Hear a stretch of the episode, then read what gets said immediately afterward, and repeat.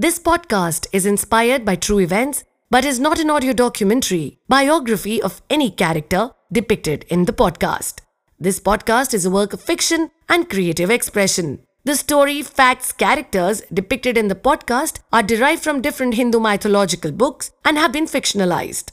Any reference to mythological or religious characters is purely coincidental and unintended. This podcast is purely for entertainment purpose and does not intend to hurt the sentiments, beliefs, feelings of any religion, community, or any section of the society. Kahani Ravan Ki. This podcast is created by Bhopuwala. Available on all major streaming platforms. Headphones recommended. इस संसार में कोई भी इस कारण से पराजित नहीं होता कि जीत उसके भाग्य में नहीं होती अपितु वो तो इस कारणवश पराजित होता है, क्योंकि जीवन के प्रत्येक मोड़ पर उसे प्राप्त होता है तो केवल छल।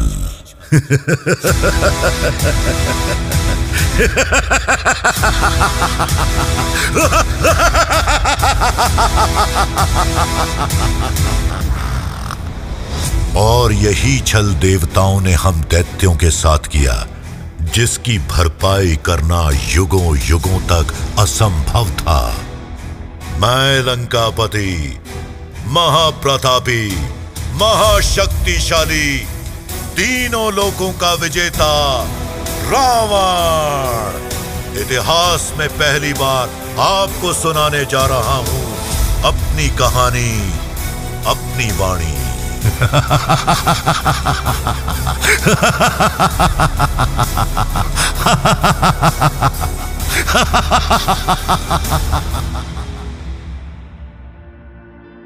समुद्र मंथन में देवताओं द्वारा दैत्यों के साथ छल हुआ और स्वयं भगवान विष्णु ने मोहनी रूप धारण कर समस्त देवताओं को अमृत पान करवाया और वहीं दैत्यों को मदिरा पान बराबरी के समझौते में हमें नसीब हुआ तो केवल छल। देवताओं ने अमृत पान कर अपनी शक्तियों को दुगना कर लिया और वो भारी संख्या में दैत्यों का विनाश करने लगे, जिससे चिंतित होकर दानवराज की पुत्री केकसी ने महर्षि विशर्वा संग विवाह रचा लिया और कुछ समय उपरांत वो घड़ी आई, जिसकी समस्त दानव कुल वर्षों से प्रतीक्षा कर रहा था। माता केकसी की कोख से एक अद्भुत और अत्यंत सुंदर बालक ने जन्म लिया, जिसके मुख पर ऐसा तेज था, मानो लाखों सूर्य एक साथ चमक रहे हों। और जानते हैं वो बालक कौन था? वो बालक था मैं।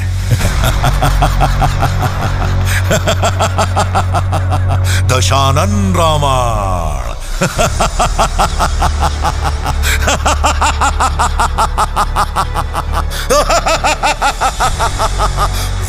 रावण, जिसकी दहाड़ से तीनों लोग काँप उठे। स्वर्ग लोक में बैठे देवताओं के सिंहासन डगमगा गए। अपनी माता केकसी की कोख में ही मैंने सभी प्रकार का शस्त्र ज्ञान प्राप्त किया। और पिता से बाल्यकाल में ही चारों वेदों पर अपनी कुशाग्र बुद्धि से पकड़ बना ली, जिसके फलस्वरूप मैं कहलाया महाज्ञानी, सबसे श्रेष्ठ तेजस्वी ब्राह्मण, दशग्रीव रावण।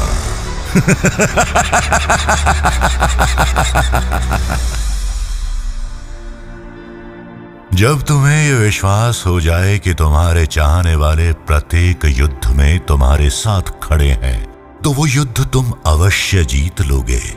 किंतु यदि तुम्हारे चाहने वालों को जिस क्षण ये विश्वास हो जाए कि युद्ध में आने वाली प्रत्येक बाधा के लिए तुम उनके साथ खड़े हो तो तुम पूरे ब्रह्मांड पर अपना विजय ध्वज फहरा सकते हो। मैं जानता था कि पितामह ब्रह्मदेव मेरे परदादा हैं। इसी कारणवश बाल्यावस्था में ही अपने तपोबल से उनकी कष्टमयी तपस्या कर मैंने उन्हें प्रसन्न किया। जिसके फलस्वरूप मुझे मिली वो असीम शक्तियाँ, जिनके समक्ष देवता गण भी थर्रा उठे। किंतु मुझे तो पितामह से केवल वो एक वरदान की अभिलाषा थी, जो मुझे ब्रह्मांड में सबसे शक्तिशाली और अमर बना देता।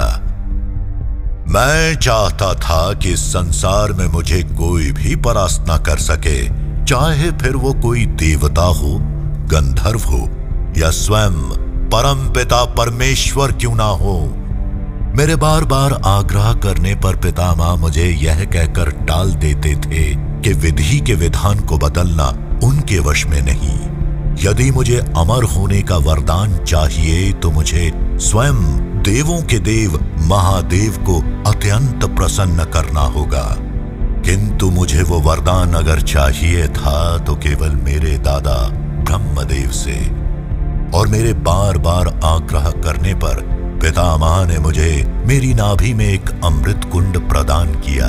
जिसे केवल अग्नि बाण ही नष्ट कर सकता था, और वो अग्नि बाण स्वयं नारायण विष्णु भगवान के अतिरिक्त इस संसार में कोई और नहीं चला सकता था, जिसका मतलब एक प्रकार से अब मैं लंकापति रावण अमर हो चुका था।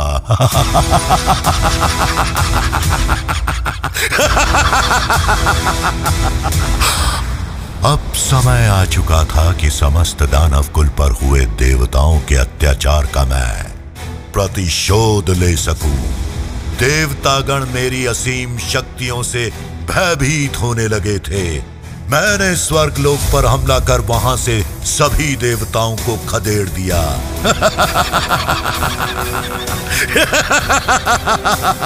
मेरी असीम शक्तियों को अब मुझे दुगना करना था।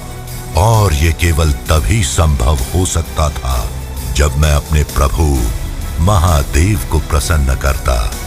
संसार में जब कोई किसी को नहीं अपनाता तो उसे मेरे भोलेनाथ अपनाते हैं। मैंने सदैव भोलेनाथ के चरणों में अपना जीवन समर्पित किया है।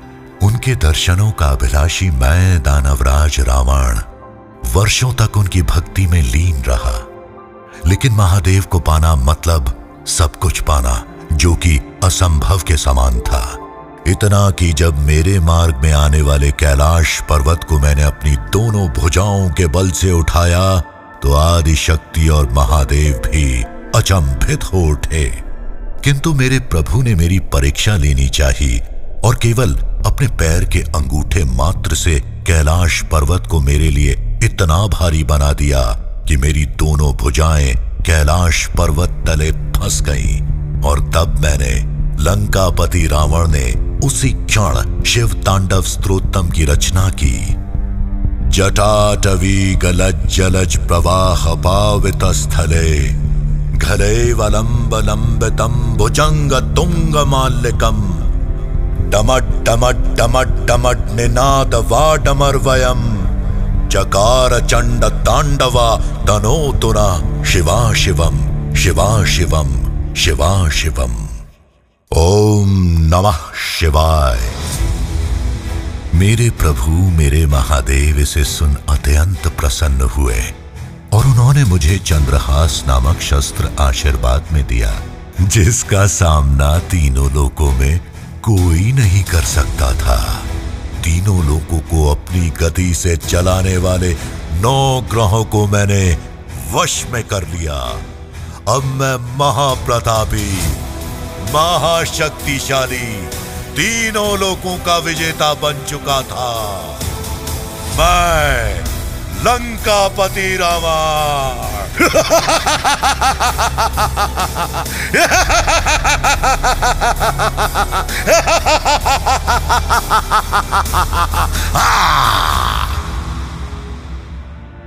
किंतु जब अति शीघ्रता और पूर्ण ब्रह्मांड अपनी मुट्ठी में कर लेने की लालसा हमें इतना लालची बना देती है, तब हम स्वयं को ही क्षति पहुँचा देते हैं। और वही भूल मैंने भी की। ब्रह्मा से अमर होने का वर मांगते समय मुझसे एक भूल हो गई। मैं समझता था कि मुझे संसार में कोई देवता, दानव, कोई जानवर भी युद्ध भूमि में परास्त नहीं कर सकता। तो एक साधारण सा मनुष्य भला मेरा क्या कर पाएगा? और यही मेरे जीवन की सबसे बड़ी भूल थी। ब्रह्मांड में उपस्थित प्रत्येक जीव एक समान सोच लेकर चलता है और कभी ना मरने का वरदान अच्छे अच्छों की बुद्धि भ्रष्ट कर देता है। असीम शक्तियों का विधाता और पूरे संसार का विजेता भी इसी भ्रम में आकर अपनी मृत्यु को निमंत्रण दे देता है। ऐसा ही निमंत्रण मैंने भी दिया। किंतु इसका अर्थ ये तो कदापि नहीं कि लंकापति रावण जीवन भर भयभीत होकर चूहों की भांति अपना जीवन व्यतीत करे। कदापि नहीं।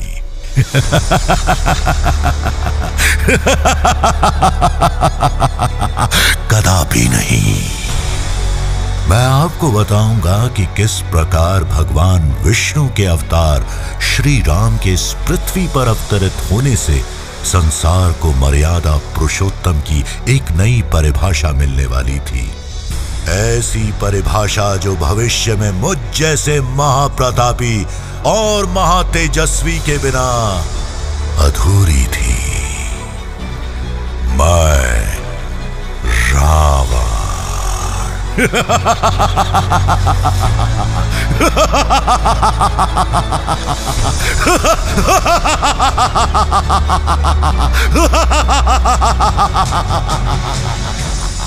कहानी रावण की a Bhopuwala production available on all major streaming platforms.